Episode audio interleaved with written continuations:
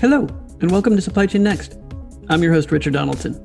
Join me as we explore the ongoing evolution of supply chain, from the challenges practitioners face every day to the ongoing digital transformation of the entire value network.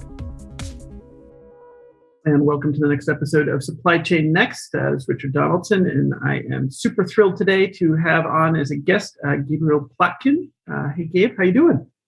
I'm good. How are you, Richard? Doing really good. I know we're going to get into uh, uh, some some of the things you're doing in Tradewater and carbon and uh, certainly refrigerant and things like that. Um, but like with all these episodes and kind of getting right into it, um, would love to hear a little bit about you and your journey. And you've got a really interesting background. Uh, as I was looking, I think you and I share a little bit of commonality with the Midwest. I know you're in Chicago, but it looks like you're sort of in and around Wisconsin. But then um, not you know, much to people's surprise if they've met you today, uh, you were engaged in law and specifically some criminal law stuff. So maybe just tell a little bit about yourself here, Gabe. Yeah, absolutely. And that, thank you very much for having me on. I really appreciate the opportunity. But um, yeah, I started out as a lawyer. That was my original um, calling in life, actually, right out of undergrad. Um, had a strong interest in working with um, kids um, and found myself working with runaway and homeless teens uh, oh in God. Madison. I grew up in Milwaukee and uh, was back in, in Wisconsin in Madison, helping doing crisis intervention services for, for these youth who found themselves in, in trouble and learned and felt like one of the best ways that I could help them out was to get involved in law. Um, yeah. I found so many of these kids who were trying to find a safe spot. Um, I really ended up in, in trouble with the juvenile justice system, and and so was inspired to to help them, and and and so I went on to law school. Oh gosh. Um, and in law school, it, so you, but you did parlayed into, and you spent a good chunk of time in the, you know, doing what what I'm looking at in the in the background in criminal defense in particular. So maybe we can expand on. Yeah, that absolutely, for sure. So yeah, went to law school while there, sort of thinking about these issues around youth took a class on race and justice and and and, and criminal law was inspired to do that and, and ended up in Chicago as a public defender, federal court, mm-hmm. representing indigent uh, clients who, uh, who were facing the full force of federal law. And uh, it was sort of a natural progression from some of the work I was doing with youth. Um, found it fascinating, really interesting, um, and really, really hard. Um, yeah. And uh, from there tried to make a transition within the law to uh, to just enjoy the skills of being a litigator, being in the courtroom, which I had enjoyed at the time, and do something a little bit different.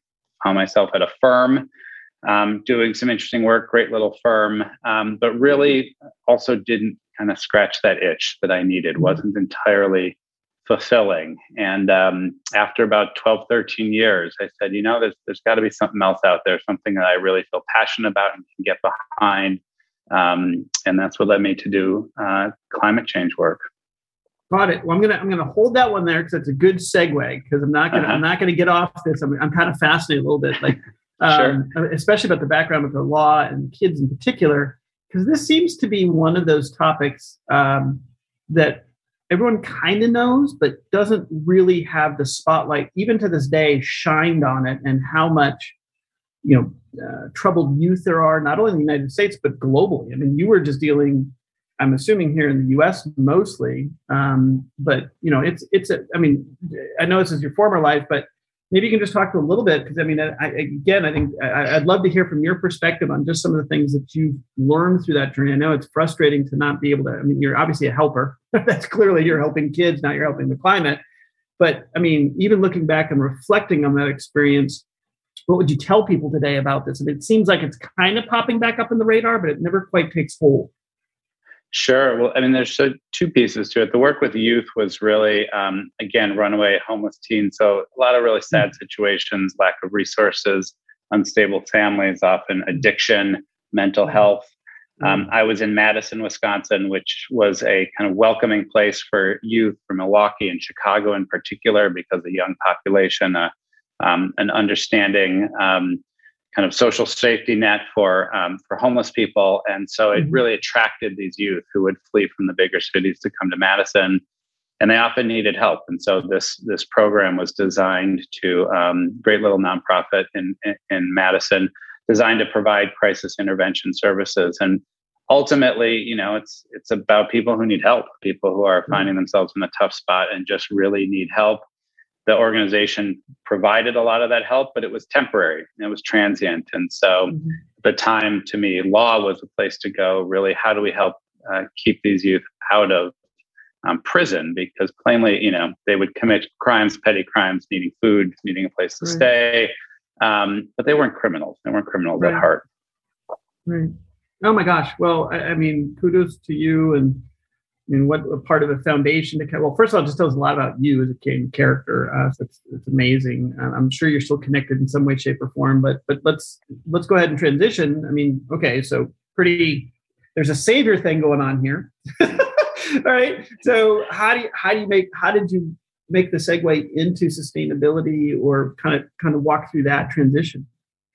Sure. So I you know, appreciate what you say, and it is important to me to believe in what I'm doing, to feel like I'm helping to helping to solve a problem that's out there. I really I'm motivated that I, by that. I have my grandparents, my parents to thank for that, and um, as I was practicing law and feeling like maybe I wasn't having that kind of impact that I wanted, have it wasn't wasn't really fulfilling in that way, I started to think about the different things that I really did care about. And one of those was the environment and climate change and mm-hmm. recognizing that to be one of the true challenges of our of our lifetime. And so I began on the side of my law practice to get involved in organizations that were really interesting to me. So I ended up serving on the board of something called the Rebuilding Exchange here in Chicago. And it's a really great uh, organization. Actually, brought me there because of my criminal defense work, because they, in addition to doing their environmental work, were um, focused on job training for ex offenders um, and really getting them back into positive work.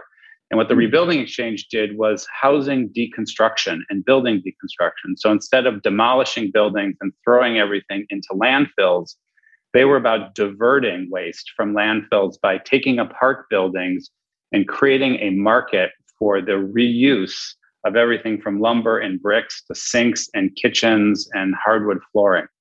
Mm-hmm. And they were training ex offenders to work in the showroom where they sold these goods and to help do the deconstruction work itself. Mm-hmm. Served on the board of that organization. They were doing some great work. And while I was there, I met a person named Tim Brown, who also served on the board of directors. And uh, Tim was um, in the environmental space from the beginning, had farmed uh, uh, a nonprofit of his own called the Delta Institute, and had recently gone off um, a, through a company called Wabashco to focus on um, climate change and doing really interesting environmental projects. Really like Tim, we got to talking. I was explaining some of the things I was interested in in my struggle and how could he help me find some interesting work in the environmental space. And right about that time, he said, You know, I actually think there's an opportunity here around some of the work we're doing carbon offset credits, California cap and trade program. What do you think about hmm. coming and working with me? And that's what led uh, Tim and I to start to work together and ultimately to form Tradewater. Oh, wow. Okay. Uh, what a great story. So now you and Tim co founded Tradewater as it stands today, and Tradewater has been around for, give a little history of of the company.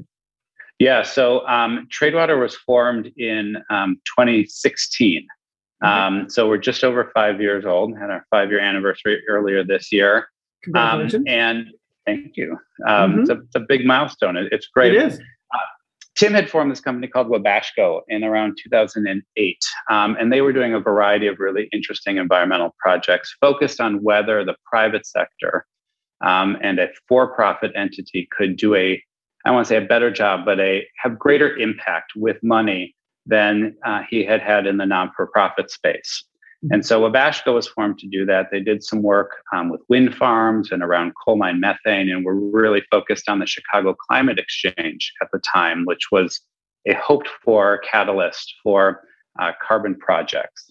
Didn't mm-hmm. actually materialize. We can get into the whole Obama administration and everything, but doing some real interesting things when they stumbled upon the California cap and trade market and learned about what that program did and the projects it allowed for, which included the destruction of old refrigerants, and uh, started to develop a small project around that work and said, you know what, I think there's really a there there. This could form the anchor for a new business venture. And that's where I came in. Got it. So let me roll the clock back a little bit because if you formed up in 2016, so you're a five-year-old company, Tradewaters obviously, and we'll get into even more details of it, but you know, in the realm of high quality carbon offsets, specifically refrigerants. But let's just walk back a little bit. So the two of you were beginning to talk about this. I'm doing my math right here, somewhere in the sort of 2013, 2014 range, right? And at that time, this whole kind of you know, environmentalism has had sort of waves of enthusiasm, right? Um, and we were at a point at that period, if I remember correctly, where sustainability and all that stuff was kind of out there. Some people started moving in the realm of you know identifying carbon as one of the key elements that we wanted to get under control. And there was a lot of uh, we'll call it development at the time much of which like you're saying in the exchange in chicago ended up kind of flaming out right? And then you guys i think timed fairly well where tradewater was sort of started at the tail end of that flame out and you're now rising up as it's becoming back top of mind smarter, better, faster than the first go around. So my question is kind of going preceding the formation of Tradewater, in your estimation and memory, what was going on at the time around environmentalism and why didn't it work then? And then kind of contrast that to where we are now. Sure. And I, I, I have to say, I don't know that I'm the best person to answer of the when, because this is sort of a second, uh, second phase of my career. Um, so yeah, sure. I happen to to get in on on this upswing that that you're mm-hmm. talking about. Um, from you know what I know, you had you know different um, projects like the uh, European Union's emission mm-hmm. trading scheme that was set up, mm-hmm. which uh, again put a, a, cap and trade program in place, allowed for some offset credits. Um, that had been around for a bit. My understanding is that that was um, a really great attempt that didn't work because the supply and demand was mismatched. And you end up with lots of offset credits, the improper pricing of carbon. And so it really didn't lead to um, the robust program to drive down emissions that people had hoped for. Mm-hmm. Um, I know with the Chicago Climate Exchange, this was an effort to get in front of this with the hope that there might be a national either carbon tax mm-hmm. or cap and trade program that was something the Obama administration was interested in doing. Um, so these efforts are going on to try and lay the foundation for that. Um, choices had to be made on the political side, as I understand it. Uh, healthcare was chosen as the path to move ahead, also an important topic, um, and that the, the fight against climate change was set aside um, in favor of the political uh, will that was needed to, to get healthcare accomplished. Mm-hmm. What I can say is that part of uh, at least from the Tradewater story perspective, that um, was key was the work that California did. So instead of hmm. looking at a national regime or even an international regime, California and uh, Arnold Schwarzenegger, of all people, um, enacted their Global Warming Solutions Act in, I think, 2006. And that created um, a localized or regional program to focus on the impact of climate change to California and what California was going to do as the sixth largest economy in the world to drive down their emissions because they were feeling the effects. We see it now in terms of uh, coastal erosion and, and fires, of course. Um, they were on to get ahead of this, and they really put um, us and a lot of other people on a course to to doing this right and learning mm-hmm. from the EU system. How do you price this? How do you set up allowances and offset credits in a way that really makes this work and actually drives down emissions and creates economic opportunity. And we were born out of that uh, piece of legislation. Makes sense. I mean, that's, I mean, um, for someone who claims they don't know what's going on, it's a pretty good answer. Uh, you know, good insights in there. Um, now, let me kind of bring it forward a little bit. So, you started Tradewater, you know, kind of in a, in a very, I mean, as it turns out, well timed you know, period. You're kind of riding an upswing. However, Tradewater is a little bit different too, right? It's not just in the world of carbon. I mean, I'll let you go into it, but it's obviously refrigerant, so it's related, but it's not the same. So maybe walk through. Did you guys start with the idea of focusing on refrigerant? Did you morph kind of, you know, how did how did it evolve over these last five years for you guys?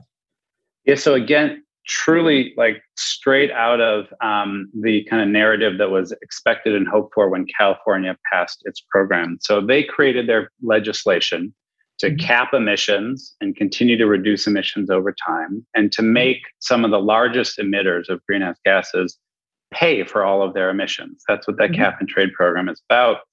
As part of it, and for a variety of reasons we can get into, they also created an offset program that was built into that cap and trade program. And they identified a few specific offset projects that people could do and then sell the resulting credits into the California market. One of those was the collection and destruction of ozone depleting substances. These are old refrigerants that also mm-hmm. deplete the ozone layer, but happen to be some of the most potent greenhouse gases, the nastiest gases that we have ever created, tens thousands times more potent than carbon dioxide. So California said, among a few other protocols, if you collect and destroy these old CFC refrigerants, um, mm-hmm. and again, I know I'm throwing a bunch of acronyms out there. We right, can right. we can unpack that, but if you can find these and you can collect them, you are creating an environmental benefit because right now no one is collecting them and having them destroyed. They are mm-hmm. leaking into the atmosphere. So mm-hmm. there's an environmental benefit for anyone who does this. And if you do it according to the California rules, we will allow these emitting uh, entities to buy those credits and use it as part of their compliance obligation because that work is this important.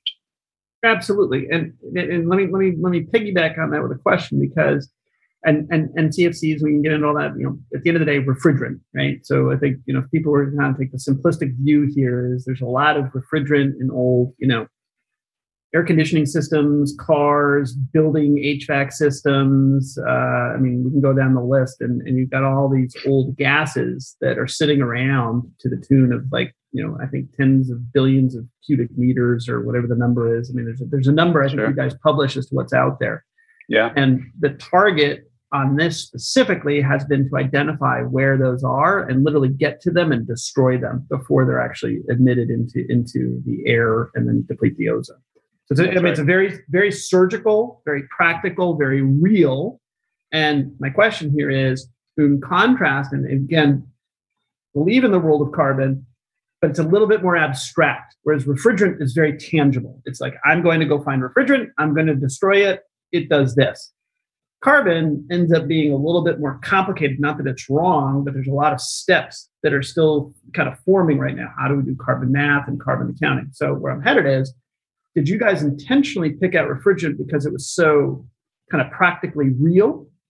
And then as you've now developed and are starting to sell the refrigerant offsets, are you thinking about complementary things to target in the spectrum of sustainability? Because there's other things besides refrigerant that aren't just carbon that you could also target. Because I would, I would, the, the inherent in the question is, if you've developed a platform to be able to go trade and offset very specific things. Do you have anything kind of in the hopper, as it were, as you're looking beyond refrigerant, or are you just so focused on refrigerant stuff? Yeah, so um, we are focused on refrigerant first and foremost. Part of the allure and part of the, um, I think, great things about the credits we create, this work is incredibly tangible. And so we right. can talk about that. I mean, you literally put your hands on a cylinder of refrigerant. It's a 30 pound cylinder. It's steel, think like a propane tank for a backyard grill. Looks that way. We literally travel the world at this point, finding those hidden in garages and basements and auto shops and things. We transport them and we safely destroy them. There is mm-hmm. nothing mm-hmm. more tangible than having a car full of greenhouse gases that yeah. you know are going to get bulked together and destroyed. And as you pointed out, um, it is a huge problem. Project Drawdown said one of the top things we can do to prevent catastrophic climate change. MIT looking at 9 billion tons of CO2 equivalent just from these old CFC refrigerants alone. Is, is that a global number? My, that's a global tons? number. Global wow. number for just CFC. So you said right. refrigerants, and that's true. Yeah. That's the easiest way to think about it but there's different classes, categories of, of, refrigerants. These are the oldest of the refrigerants. We're now three generations later, nine billion tons just from these old ones, let alone all the newer ones. Um, in terms of other project types, though, where we have found ourselves um, focused is on refrigerants first, but also on non CO2 gases.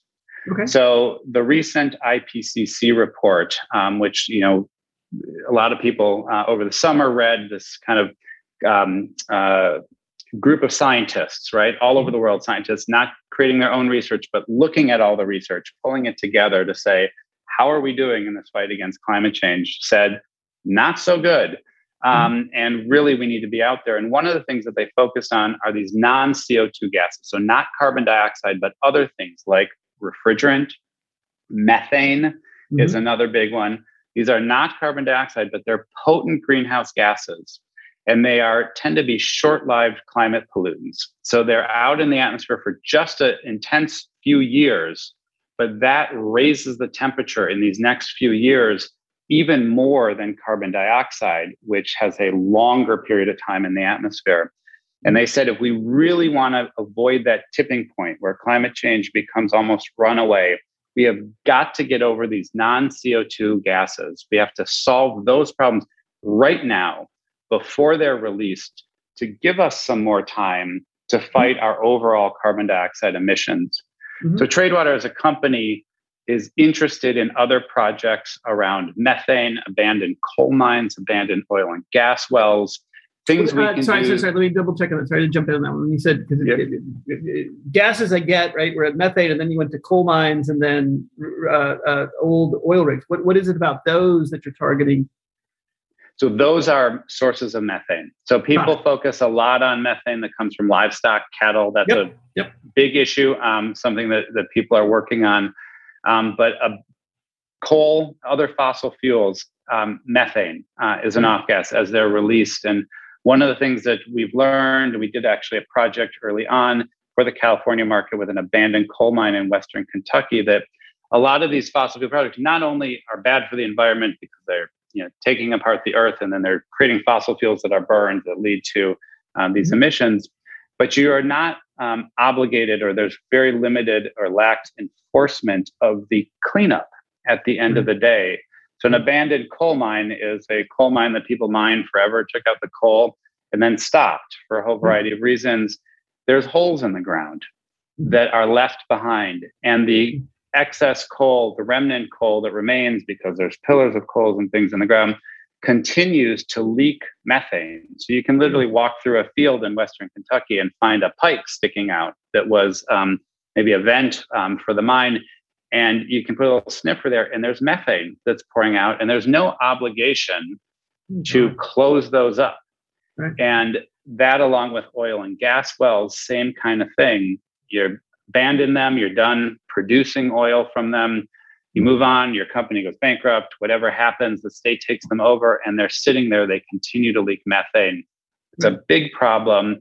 And these are some of these non CO2 gases that we would really like to get after to collect and to either cap them and prevent them mm-hmm. from releasing or burn them and destroy them coming onto the ground.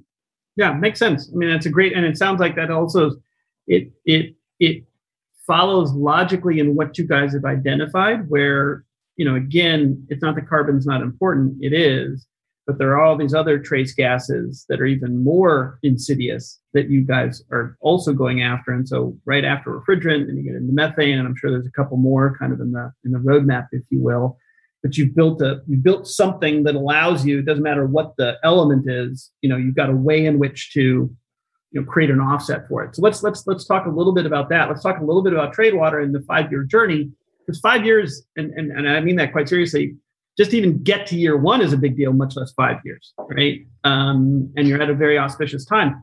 So let's reflect on that just for a little bit. I mean, what's what's Tradewater kind of come through? I mean, I, we joke sometimes as a, as also, and we were founded in uh, uh, '98, a little bit after you.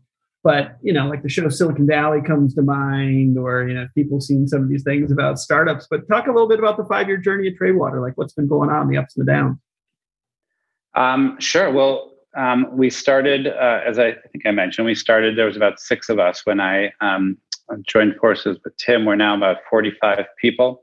Wow. We're based in Chicago um, and have a headquarters uh, in downtown Chicago, just outside downtown Chicago. We also have a warehouse in Elk Grove Village, which is out behind O'Hare Airport, mm-hmm. um, where we aggregate um, and handle all the refrigerants that we collect in the United States. Mm-hmm. And we have an international team that's based in San Jose, Costa Rica. Um, and they are responsible for identifying and helping us collect and destroy refrigerant gases around the world. So, as a company in that journey over um, five years, including some of the work that was done before Tradewater was formed as part of the mm-hmm. Wabashco entity, we've done over 5.1 million tons of carbon offset credits as a company.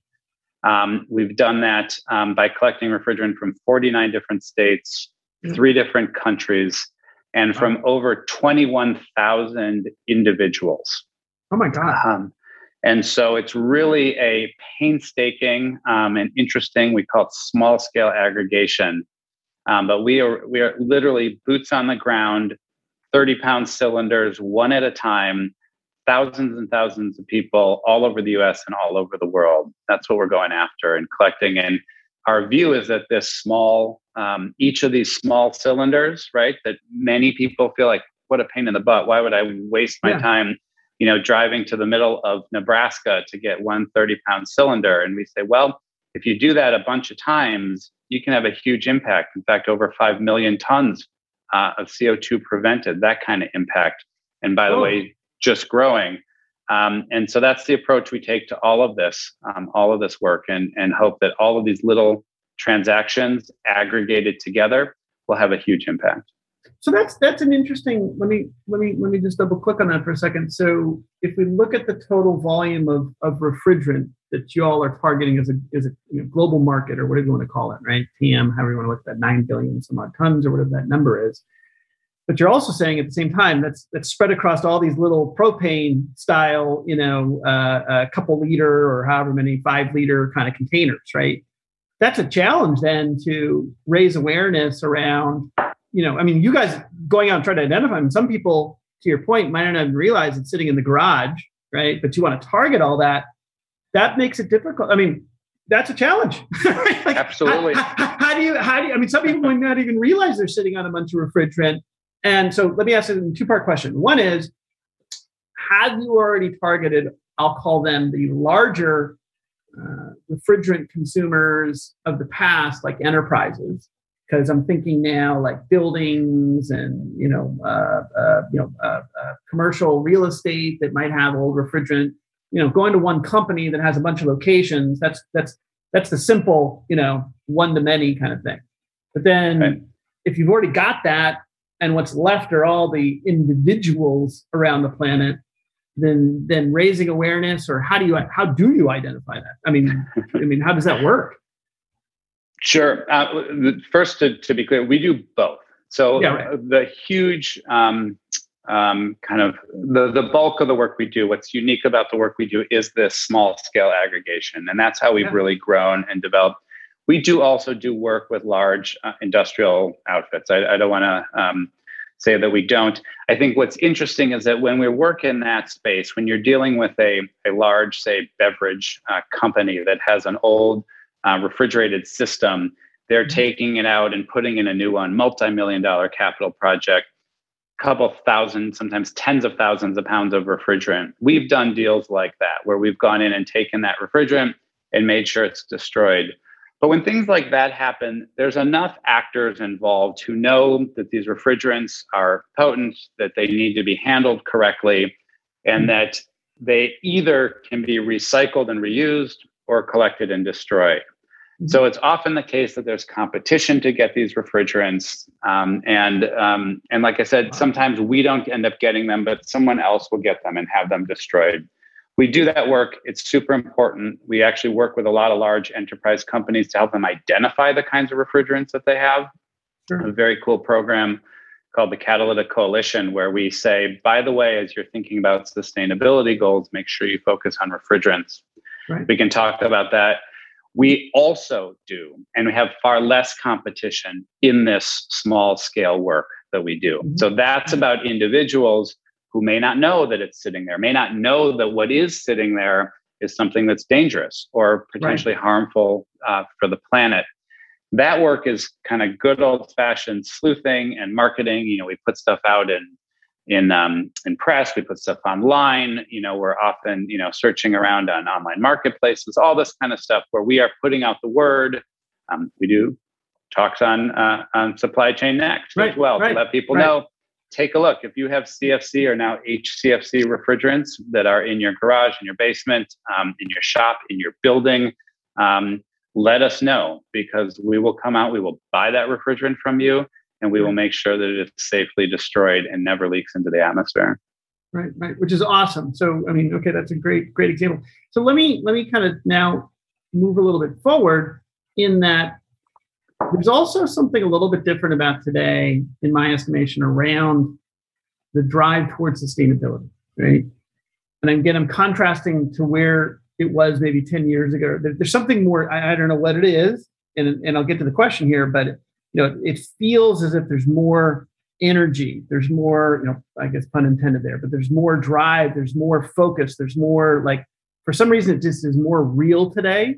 The talk around it's no longer just talk like things are happening like you guys right? There's clear examples of real sustainability impacts why do you think that is today what's different today than you know 10 years ago or even 20 years ago or shit 40 years ago you know when you were dealing with all sorts of different views on this i mean something's different today yeah i mean a few things come to my mind. Um, this is a little more anecdotal than otherwise, but one is people starting to feel the impacts of climate change. I mean, you look in the headlines floods, hurricanes, fires, mm-hmm. all of these things, um, drought. Mm-hmm. Um, this is real. It's no longer a you know kind of a theoretical threat, a decades off in the future threat, a threat that affects someone there but not me.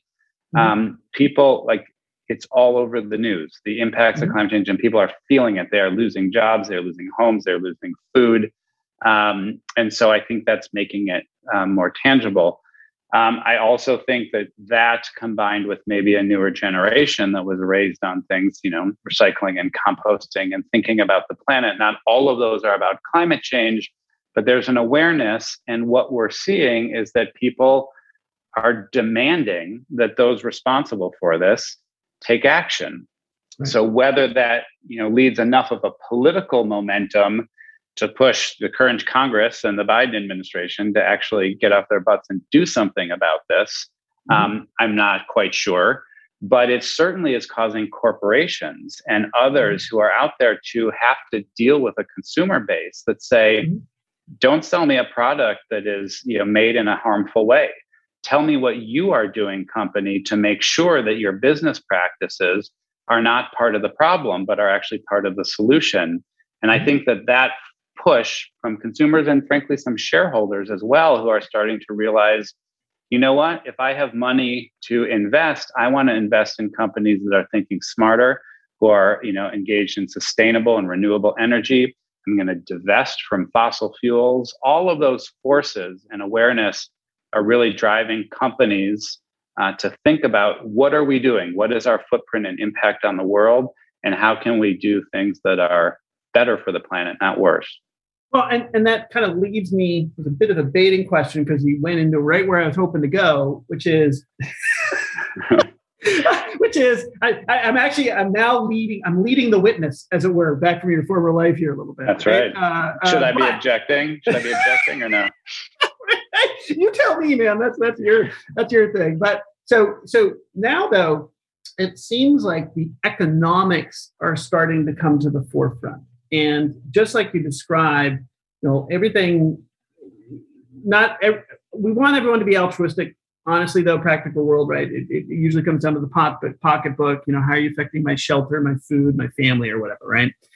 And what right. seems to be is that now, as you just described it, sustainability has now actually become more enmeshed with the economics of sustainability right? It's no longer just a nice to have it's actually interwoven into like it may be economically more beneficial to use renewable energies right? I mean it's finally getting to that point. Like the economics are actually coming out in a way that it makes sense. Furthermore and this is where my question goes is now you're also seeing purchasing decisions where historically they haven't been made with sustainability being kind of the I'll call it the the the the um, the, the tipping point for people. Like I've, I've isolated a couple things I want to get. They all two three are the same, and oh, by, but one of these three is more sustainable than the other. I'm going to purchase that. we're seeing that now, both in consumers and a little bit, but starting to in the enterprises. So, how are you now witnessing or watching or observing that change in procurement behavior where sustainability is way more top of mind now? I mean, we're still kind of in the early stages, but I mean, we're seeing it like like procurement professionals for the first time are actually asking for sustainability scorecards. That hasn't happened before. I mean, that's right. Yeah. Yeah, no, you're absolutely right. That that is the shift that we're seeing. That is the important um, um, change, and um, so the cost is coming down. That helps, but people want to know, and they want to know in part because they see the disruption that can happen from climate change. They want to know that you're building a business in a way that isn't going to be disrupted or isn't going to, you know, isn't going to cause problems or or be um, maybe longer term thinking. Right? How do you plan mm-hmm. for the future? and understand that some of the investments we make now will pay dividends later. Um, where we see it and where it's it's particularly important, you talk about this consumer um, mm-hmm. choice, right, and, and mm-hmm. and the buying power is really with our offset credits. So we've mm-hmm. talked about the California program, and one of the great things for us is because California has this program that puts in place a price on carbon emissions. Our offsets have an automatic market. If we collect these CFC refrigerants um, in the United States, we destroy them, we create these great carbon credits that measure the environmental impact that we've created. There are entities that are basically forced by regulation to buy those credits. And so that creates the economic engine that allows us to then make our money back from buying and moving and destroying these refrigerants and then invest in buying some new refrigerants. It's a rule in California that the refrigerants that you collect and destroy have to be in the United States. So, what we learned as a company is that this work we're doing in the US is important. There's a lot of this refrigerant out there. So, we should be looking beyond the US. The mm-hmm. environmental benefit of the work we do, if it's in Ghana or the Dominican Republic or Honduras, is just the same as if we do it in Nebraska or Illinois. Sure. So that's why we created our international team and we started to do international projects. But the carbon offset credits that we generate from this international work cannot be sold into California. Huh. Not because they're any different or worse, but just because of the rules. So we have now started to work with companies like Requis and others to say, listen, we have this environmental problem that's out in the world. We know how to solve it. We know how to quantify the benefit that comes from it. And there's this credit that results. And we need people to buy it. We need mm-hmm. people to take these credits and retire them and say, this is important work and I want to support it. Mm-hmm. And if we do that, then we can continue to go out and buy more refrigerant and destroy more refrigerant and, and keep this cycle going. So the consumer preference and the shareholder preference for sustainable practices, for sustainable scorecards, for looking at emissions and measuring offsets is super important to us because we're trying to build this market, to build a demand, um, to say to companies perhaps that are in the refrigerated food space that use right. refrigerants to say, you know what? As part of your work to bring your product to market, to build your product, you are creating emissions from refrigerants. So you should also, if you want to be a smart environmental steward and, and help prevent climate change, be supporting our work as well. So measure the emissions that you're creating and support the work in equal amount, offset that work through projects like ours. Yeah. And well, so that consumer me, demand is is just it's key to driving that decision making. Totally right. I mean, it, it, like anything else, and it, again, the cynic in us can come out, and we can always say like, "Oh my God, things are great," blah, blah blah. But you know, until it affects the pocketbook, oftentimes people and companies just don't really kind of raise their eyebrows much, right? And and, and I'm not right. undercutting it or diminishing it. It just is what it is, right? I mean, it's just you know you got to kind of work around that. So, uh, uh, but where I was going is, and you bring up another another fascinating piece of this. So, refrigerant or climate change is a global problem. Yet you are still constrained by I'll call them provincial or regional regulations and how you handle it. So can you talk to right i mean it, it, just like to, to me it's sort of like where is the common sense here and, and why isn't this just a global like why can't you go outsource refrigerant globally deal with it at a global level it's kind of like in a way like what bitcoin is becoming in the financial world, right? A, a non well, whatever you want to call it, but a non-tethered, non-government backed, truly international, you know, global currency um, that that isn't controlled by anybody. I mean, this to me feels like I mean we're really we're a global ecosystem. The climate is a global problem. It's not isolated to Asia or Africa or North America. I mean, everybody's inter, interwoven in this one. So, question two part question. One is why are the regulations provincial the way they are today? And then, is there a means with which you see that it, you can break those barriers down? Are you working with policy groups? Are you at the UN, or what would be the you know international organization that might help you kind of achieve, or you know, again, remove those barriers of of, of provincial behavior or regulation? Yeah. So um, I mean, all of it comes down to political will. Some of it right. accidents of history, some by design or, or inability to to um, you know come to agreement. So the California rules are the way they are because of political compromise. Um, you know, there's some issues like if you do a project in Ghana, how do California regulators know and are able to verify the work that you did? So that's some yeah. of the practical considerations. But um, ultimately, the environment doesn't care. The climate doesn't right. you know, matter if the, the refrigerants gets released in Ghana or in South Africa or you know South America. And so we are focused on the problem. We look around the world. Where is there refrigerant? How do we get it destroyed? Mm-hmm. So these um, provincial rules and everything impact us in a whole bunch of ways that are mm-hmm. challenging. One is offset markets. You have some mm-hmm. compliance markets where people have to buy these credits where it's recognized that this work has value. Those have geographic limits to it. But the refrigerant itself is considered hazardous waste um, in many, oh. many countries. And um, not hazardous because it is um, you know dangerous to like you know a human being in the immediate direct sense but hazardous because of its impact on the environment as a result, if we find mm. refrigerant in Ghana and need to move it to another country to be destroyed, we have to go through all kinds of hoops and hurdles just to move this hazardous waste. Your listeners who deal with supply chains and any kind of hazardous mm-hmm. material are going to know this even better than us. Um, but we're all subject to the Basel Convention to move this mm-hmm. stuff. And one of the big barriers that we face as a project developer is we can find these refrigerants in certain countries, but very few countries have the capacity to destroy this refrigerant safely. So we often have to find it in a particular country and then move it somewhere else to be safely destroyed. So we have to go through all of these, um, you know, permission processes to do it. We also have to deal with shipping. So again, there's people in you know your network here are going to understand supply chain better than I, but we have some material in Central America right now that we own, we've acquired, we've tagged, we've got it all set and ready to be destroyed in Europe. We're having trouble finding a ship that can take it from Central America to Europe to be destroyed. Mm. Um, and it's preventing us from moving ahead and getting this project across the finish line and this refrigerant being destroyed right now.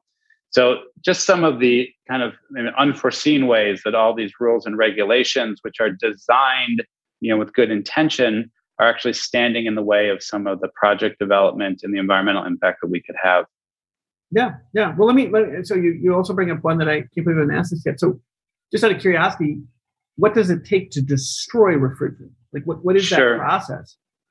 Yeah, so the Montreal Protocol, which is an international treaty that actually phased out the production of these mm-hmm. refrigerants mm-hmm. because mm-hmm. of their impact on the ozone layer, has gone through and um, kind of declared certain technologies that mm-hmm. are um, um, compliant and able to safely destroy refrigerant. So there's sort of a list of them, but there's two basic types. One is incineration. The other is plasma arc technology. So very high heat, concentrated um, systems where you feed the gas through, it breaks up the chemical um, the, the chemical bonds into right. inert subparts that then can be um, that can be burned and destroyed. That's, that's, exactly where my head was going. I was like, okay, I'm busting out my old periodic table now in my head, going, all right, what molecules am I breaking up here? Because it's CFC, and I remember that's an acronym. I can't remember it's chloro something fluoride. Chlorofluorocarbon. Yeah. The chlorofluorocarbons, right? but that if I look at the chemical composition of that molecule, it's you know the the elements of it are you know probably four or five core periodic table elements. Dichloro difluoromethane. There we go. And so then you got to break that apart. I mean, this is a molecular destruction. I mean, because yes, you know, you you literally have to change the composition of that material of that gas, as it were, yeah. to, as you said, make it inert. And I I don't. I mean, again, it's not just like going and throwing it in the fireplace. Um, you know, like there's, there's a little bit more to it than that. And so then I'm imagining also that a facility to do something like that is pretty unique, like special purpose, right? It is. So there are a lot of hazardous waste incinerators that can do this. Um, there's a few other requirements. You know, so if you're technically, it's possible. There's a few additional layers that you would need, like first of all, to be able to feed in gas. Not all incinerators right. can take gas feeds. Some of them are solid waste. You also need particular linings because the chlorine and the fluorine that make up these CFC refrigerants are really, really harmful. So as the materials coming through, the lining of these uh, incinerators can often get corroded and cause leaks if you're not careful. So that's mm-hmm. another piece that some incinerators have, others do not. And mm-hmm. one of the other things that's super important to us as well as project developers is a continuous emissions monitoring system. So we have to show what went in, all the refrigerant that went in, exactly the volume and exactly the type and purity and everything. And we have to show what comes out. And we have to monitor that continually. So those systems are a key part of what we do to prove that all this refrigerant went in and nothing harmful to the environment came out. and so yeah, and so yeah. it's a great system. There's, you know, a couple dozen facilities that are currently set up to do this around the world. Okay, um, that's right. really just a couple dozen around the world. That's amazing. Unbelievable. Yeah. Yes, and only a, you know handful in the in the United States alone. Yeah. So let me let me follow that on with okay. So one thing that I've always in, we're in a different also in a new era. We call it the space based era, right? Um, and space presents a whole new place of migration and opportunity. But just a very simple question, which is, you know, even with nuclear waste or in this case uh, CFCs, like I mean, have people th- literally thought outside of the box and go, okay, can I do something literally in space? Like, you, and I'm not. I mean, it's it's yeah. you know 20 years ago, you'd laugh at me, but today, with rocket delivery systems, you know, driving down a price per rocket in the way that SpaceX and Astra and everybody else is, that's a very viable piece of the supply chain extension. Have has anyone even begun to think about the implications of, you know, why are why are we spending all this? Because I imagine what you just described has got a lot of energy. Because immediately my brain starts going into the total cost of, you know, uh, not just total cost, but the total like energy of the operation itself to destroy this this this element, if you will, this com- chemical composition. So that onto itself has to be analyzed. To go, is this even you know is the energy that I'm pouring into this, you know, from renewable energies and everything? And you know, I, I mean, I get it. I mean, CFCs are so harmful that pretty much you know you can do whatever you want and it's going to be a net positive to the earth correct right yeah um, however I guess where my question is is you know since you're at the forefront of this stuff, does anybody even do you even hear people talking about the implications of space and what we're doing there and how we deal with some of the crap we have on Earth here? So I've not thought about that. So that is a new one as a solution. Uh, it, okay. It's super interesting. Um, probably a few logistical problems. It's a compressed gas. It takes up some volume and everything, but um, um, I haven't thought about it. I mean, I think this is you know all hands on deck here, right? We got to figure yeah, right. out these are big problems. So anything that anything that we can do, um, we should be thinking about. We should be talking about. I do want to just say on the kind of the destruction side, it's really important to point out that these gases are that much more potent than carbon dioxide. Um, mm-hmm. CFC12, Freon, 10,900 times more potent than carbon dioxide. Methane is something mm-hmm. we talk about a lot methane is 28 times more potent than carbon dioxide. So hmm. these refrigerants, 10,900 times, super potent. So when you buy a carbon offset credit generated by Tradewater, just to be clear, we take that benefit, right, that mm-hmm. full global warming potential, and we subtract out what it took to move the material and what it took to destroy that material. Totally. So the offsets don't reflect that full volume, but that less the energy it took and the emissions created in that project. So the net of that is still far greater, um, yeah. as you point out, than uh, than any emissions, and it becomes super important work to do. Totally, totally. Well, let me let me. Uh, we've got a few minutes left here, so I kind of want to kind of move move the ball forward a little bit. So, what's you know, as we you guys been at it for five years, you've had some great growth. Your timing of it is, I mean, I, you know, I'm not sure you could have done this ten years ago, to be honest, right? Whereas today, you're in the middle, you're at the right place at the right time. You've got the right mission, got the right, you know, kind of target in the CFCs, right? Versus maybe some other things.